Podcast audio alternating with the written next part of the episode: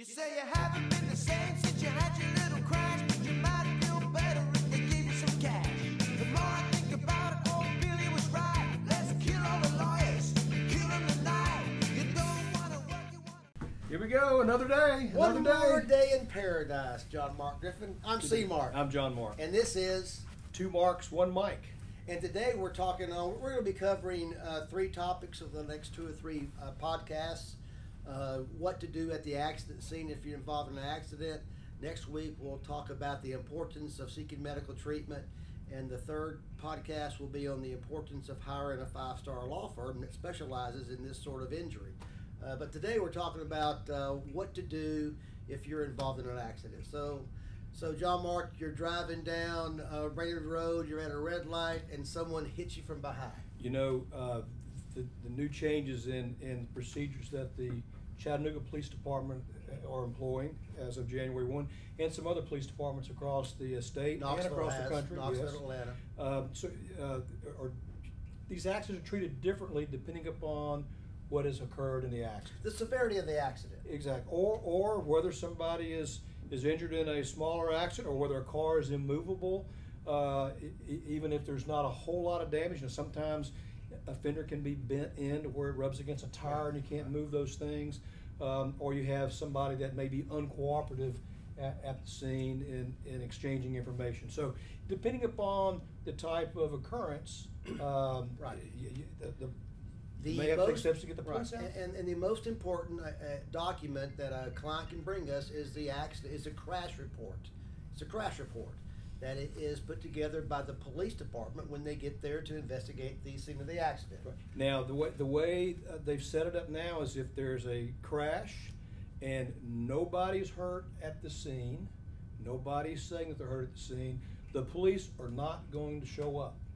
If the cars can't be moved, can be moved, and nobody's injured, the police are not going to show up. Now, there's a requirement to still call it in, Right. but if somebody's not injured, somebody's not hurt, uh, at least as reported at the scene, Right. and the cars can be moved, they're not going to show Sure. up. So, what what would you do, C. Well- Mark, if, well- that, if that happens well, at the scene? It's still important to get the same information that the police officer would get at the accident scene. Number one, the other driver's driver's license. You know, it's very important that you see the other driver's license and make sure it's a it's a valid license. And I would take a picture of it using your phone. Correct. Now, if the other driver that caused the accident refuses you to refuses to give the license to you to look at, call the law. Yes, that, that's one of the things that, that these procedures now have is basically what has to happen is both parties have to agree there's no injuries. Right. And then both parties have to exchange information. Yes. And if they don't do that, they're basically creating a disturbance. Absolutely. If there's a disturbance, Mhm. not about whether there's only an injury, but disturbance about exchanging information, exchanging insurance information, exchanging registration information, exchanging driver's license Right. Call the police and report the disturbance. So number one piece of information is the driver's license of the other driver. Just as important is the insurance card. Under Tennessee law, you're supposed to have your insurance card in your in your dashboard, and certainly in your billfold, to show the other driver that you have proof of insurance. If the other driver, especially the one that caused the accident, refuses to show you his insurance card, call the law. S- There's some other things that you could do too as well, even if people are being compliant and exchanging information. If it's safe where you can photograph the vehicles before they're moved, Right. photograph the vehicles as they're positioned on the roadway. Also photograph the license tag Perfect of example. the other vehicle. Right. And the reason being is that can provide some valuable information as to ownership of the vehicle. Right. Because the, the driver's not always the owner, as That's you know. right. That's a good point. That's a good point. So if you're involved in an accident where the vehicles are drivable and there's not any apparent injuries, you want to take a picture of the driver's license, take a picture of, of the insurance card, and take a picture of the tag number. If the other driver refuses any of those requests, which they should comply with those requests, you can call the law because it's very important to have that information because if you didn't cause the wreck, you want the other driver's insurance to pay for your car. You want the other driver's insurance to pay for your rental. You want the other driver's insurance to pay for your medical treatment.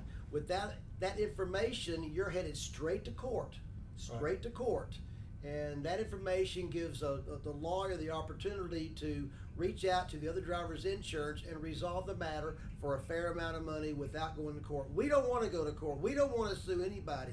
We want to make sure the insurance company does what's right and pays and pays what is fair. You know, a consequence of- not getting that other information where you can utilize it is you may have to pay for your own rental car. You know, sometimes you have insurance, but you don't have rental car Right. coverage, and if you rely Right. on your own coverage, Right. you have got to pay for your own rental car. You're also gonna be out your deductible, and those can be very, very expensive depending on the type of policy you have. But see, Mark, what about the situation where, uh, you believe you may be injured, but you're able to drive your car away, but you, you may believe that your, your, your neck's bothering you, your back's bothering you, or you think that you may have sustained some sort of injury, even though you're able to leave the scene. What should you do? I, if you call the law. I mean, if you think you're hurt at the accident site, you call the law. You know, because if you have a headache after the impact, it's going to be ten times that way the following day. So get it checked out quickly as soon as possible, and you call the law once again because that means that it's even more important to get the insurance information. It's even more important to get the driver's license information. It's even more important to get the ownership of the car information because you are going to be incurring medical charges that are not your responsibility. You know, uh, so Mark, another reason why that's important is you're in compliance with the law. If there's an injury at the scene, Right. uh, you're supposed to call the law to come to the scene. Right. If you can't agree there's no injury, you're not supposed to leave the scene. If you leave the scene when there's an injury, guess what? Misdemeanor charge. Oh, absolutely. It's a potential criminal Absolutely. charge. So, so we, we get a little further down the road. What if you have a situation where the cars are immovable? You can't you can't get them off, off the roadway, and you're obstructing traffic, even though you don't believe you have an injury. You agree that nobody's injured. Uh, what do you do at that point? You call the law. You absolutely you, call. you call the law. You get them there to direct traffic to prevent future wrecks or after your your wreck. You don't want more wrecks caused by your wreck, so you get the law there to direct traffic and take care of and investigate the scene. Investigate the scene. You know, you should take an opportunity to call the law any chance you have because you want documentation of what happened, especially especially if you are in the right and the other driver is the one that caused the accident. you know, what, what, while we're all human, we know one thing the police department has done a great job with over the years. That is, when there has been a crash at the scene uh, uh, here in town, when the police department gets there, they do a pretty good job of doing an investigation. They, Right. take statements immediately from the, the drivers, any potential witnesses.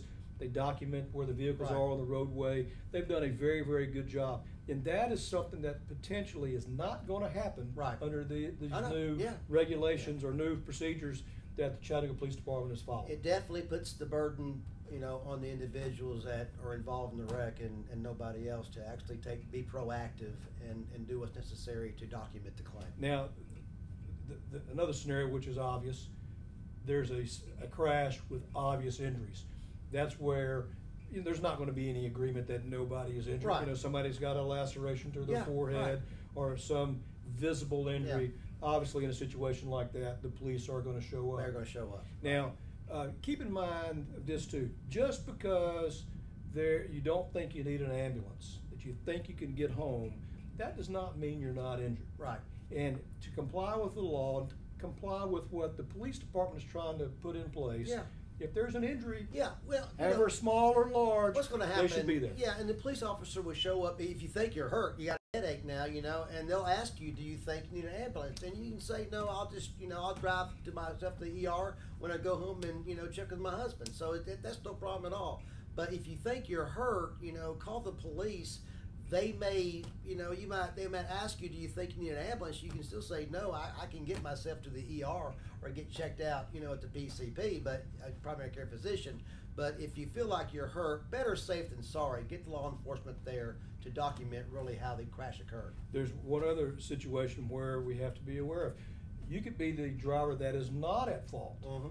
And if the at-fault driver is injured, that's a scenario where the police should also come to the Yeah, scene. right. Because remember, it requires both, everybody involved in that accident, not just the drivers, but passengers, both drivers, passengers in any of the vehicles. If anybody in that crash is hurt, the police need to come to the Right. scene, whether you're Yeah. at fault or not.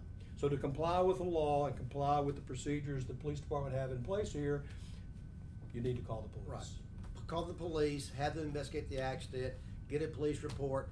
Next podcast, we'll be talking about, you know, what to do after the accident if you think you're hurt and when to seek medical treatment. We'll talk to you then. This has been Two Marks, One Mic. Have a good weekend. Thank you, bud.